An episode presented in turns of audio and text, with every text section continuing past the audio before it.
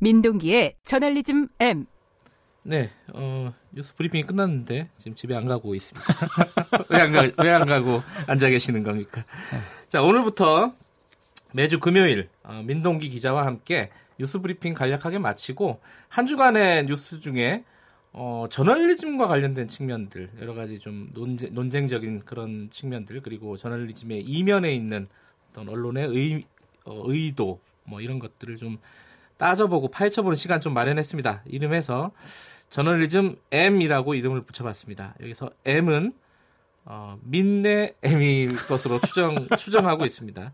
아, 저널리즘 J의 약간 짝퉁이다. 어, 이런 이런 비판을 받을 소지가 좀 있어 보입니다. 자, 오늘 첫 번째 소식은 어떤 뉴스를 준비하셨나요? 그 언론이 요즘 소셜 미디어를 많이 인용해서 보도를 하고 있거든요. 네. 뭐 정치인들, 유명인들, 심지어 법조인들까지 소셜 미디어를 통해서 여러 현안에 대해서 입장을 내고 있는데 네. 언론도 인용 보도를 굉장히 많이 하는 편입니다. 네. 근데 좀 문제가 좀 있는 것 같습니다. 그러니까 인용 보도할 만한 가치가 있는 것인가 이게 애매한 것들도 좀 있고요. 팩트 체크가 가능한데도 그냥 인용 보도하는 그런 보도도 많습니다. 아, 좀 말도 안 되는 소리인데도 그렇습니다. 예. 좀 거칠게 말하면 이거 왜 보도하는지 모르는 기사들도 예. 좀 적지 않은 것 같습니다. 이게 뭐 여러 가지 측면이 있을 것 같아요. 언뜻 떠오르는 건 기자들이 이게 쉽거든요. 그 앉아가지고 핸드폰 보다가 이렇게 기사 쓸 수 있기 때문에. 아, 그런 측면도 분명히 있는 것 같아요. 자, 오늘 그 구체적인 예를 하나 갖고 오셨죠? 어떤 걸 갖고 오셨죠? 강민구 서울고등법원 부장판사가 최근 소셜 미디어에 글을 하나 올렸거든요. 네. 이게 일부 언론이 지난 3일과 4일 일제 인용 보도를 했습니다. 그러니까 대법원의 강제징용 배상 판결을 문제 삼아서 지금 일본이 경제보복 조치를 발표를 하지 않았습니까? 네. 이거와 관련해서 이제 강민구 부장판사가 양승태 전 대법원장을 사실상 옹호하는 글을 올렸는데 이를테면 이런 글입니다.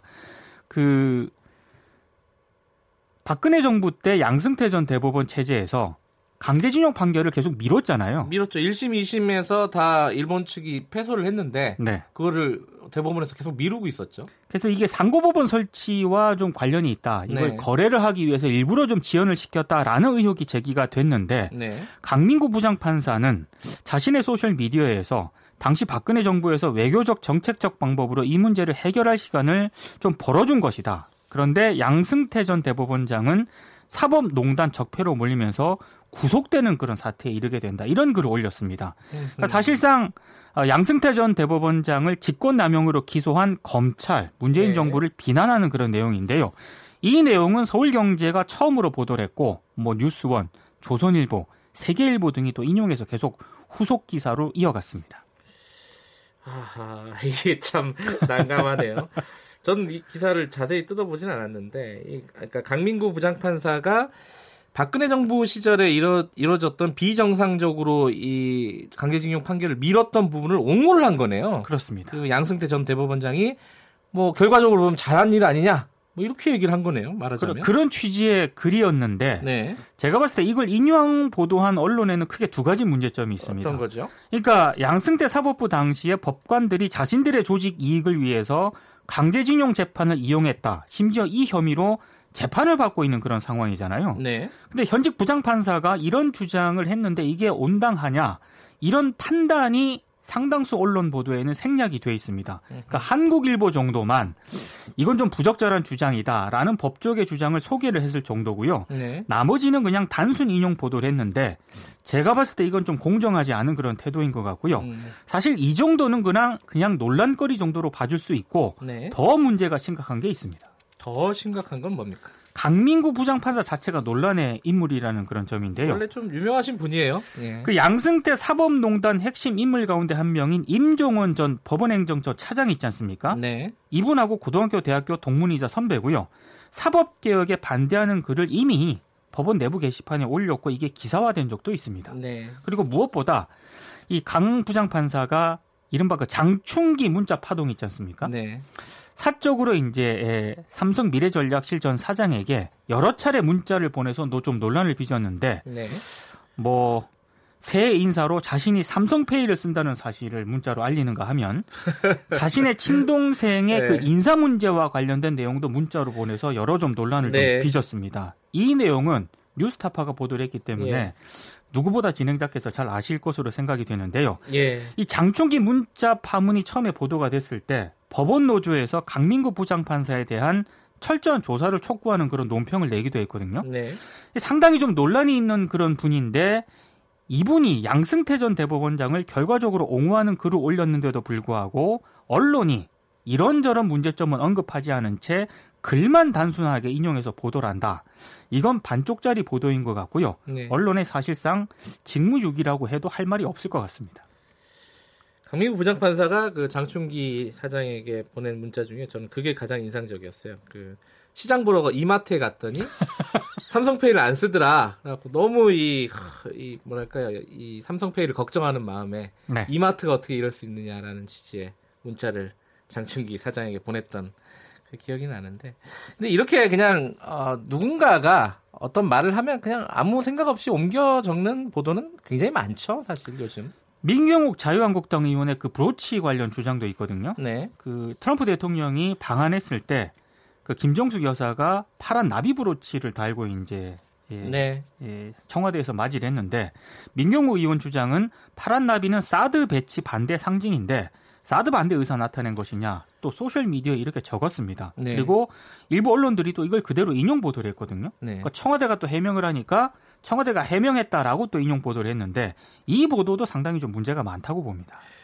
이건 뭐 사실 어 사실 여부가 거의 팩트가 된 부분이긴 한데 어쨌든 어 보도에 문제가 있다라고 하는 건 어떤 뜻으로 말씀하시는 거죠? 그러니까 방금 말씀하신 것처럼요. 네. 팩트 체크가 가능한 사안이거든요. 그렇죠. 근데 팩트 체크를 안 합니다. 아 처음에 그냥 일방 그냥 인용 보도하고 아 또- 민경욱이라는 의원이 이렇게 얘기했다. 예. 끝. 그리고 청와대가 또 해명하니까 민경욱 의원 주장에 대해서 청와대가 해명했다. 끝. 이렇게 이제 보도를 하는 거죠. 그렇죠. 그러니까 JTBC 같은 경우에는 박성태 기자가 인터넷 쇼핑에서 이걸 직접 찾아봐요. 예. 그래서 푸른색 계열의 나비 모양 브로치는 2, 3만 원대에 팔리고 있다. 네. 그러니까 사드 배치 뭐 이런 거랑 상관이 없었다는 그런 내용인데 오죽 했으면 손석희 앵커가 이런 얘기를 합니다. 이걸 문제 제기하는 사람이나 네. 일일이 해명을 해야 되는 사람이나 이걸 전해주고 있는 기자나 참 딱하다는 생각을 하게 된다. 이런 얘기까지 하게 되는데요. 네. 정치인의 소셜 미디어 글 검증 없이 기사화하는 언론을 좀 비판을 한 것으로 저는 보입니다. 좀 상식적으로 말이 안 되잖아요. 파란 나비라고 다 사드 반대다 그러면 뭐 호랑나비 달면 뭐 김흥국을 다 옹호하는 거 아니 모양도 다르고요. 예, 좀 많이 색상도 다릅니다. 자세히 보면. 좀 이상, 이상해요. 어쨌든 이게 결과적으로 왜 기자들이 이럴까라고 생각하면 뭐 이유가 몇 가지 짚히는 게 있죠. 정치인들이 소셜 미디어에 쓰는 글들 보면 자극적이거든요. 그렇죠. 그 정치 기사가 또 클릭이 많이 됩니다. 그 특정 이슈에 대해서 정치인이 자극적인 발언을 하면 클릭 수가 자동적으로 올라가게 되고요. 네. 그리고 아까 서두, 서두에서 언급을 하셨지만 정치인이 알아서 소셜 미디어에 자극적인 글을 써주다 보니까 기자 입장에서는 기사 쓰기가 굉장히 편합니다. 편하죠. 예. 해당 정치인은 언론에 많이 노출되다 보니까 네. 정치인과 기자가 서로 윈윈하게 되는데요. 뭐 정치인과 기자는 서로 윈윈, 윈윈하게 될지 모르겠습니다만 언론 신뢰도는 뭐 하락될 수밖에 없는 상황 아니겠습니까? 그렇죠.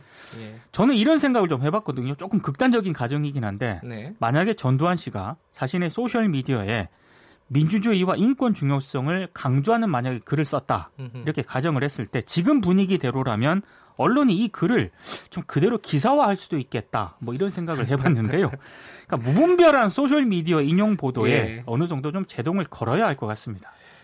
그렇죠. 어, 이 누가 이게 이 메시지도 중요하긴 한데 네. 메신저도 굉장히 중요하죠. 그렇습니다. 두 개를 같이 좀 균형 있게 보고 좀 검증을 해야 되는데 지금 미디어 현실이 그렇지가 못하죠. 검증 가능한 부분도 검증하지 않고 그냥 보도하니까 더 문제가 있는 것 같습니다. 아주 쉬운. 그래서 아까 손석희 앵커의 말대로 딱한 상황이 돼버린 거죠. 그렇습니다. 기자들도 딱해지고 그걸 듣는 시청자들, 청취자분들도 딱해지고. 자, 오늘 첫 소식이었는데 어, 다음부터는 더 재밌는 거 갖고 오시기 바라겠습니다. 알겠습니다. 고생하셨습니다. 일주일 동안. 고맙습니다. 고발뉴스 민동기 기자였고요. 김경래 최강 시사 듣고 계신 지금 시각은 7시 41분입니다.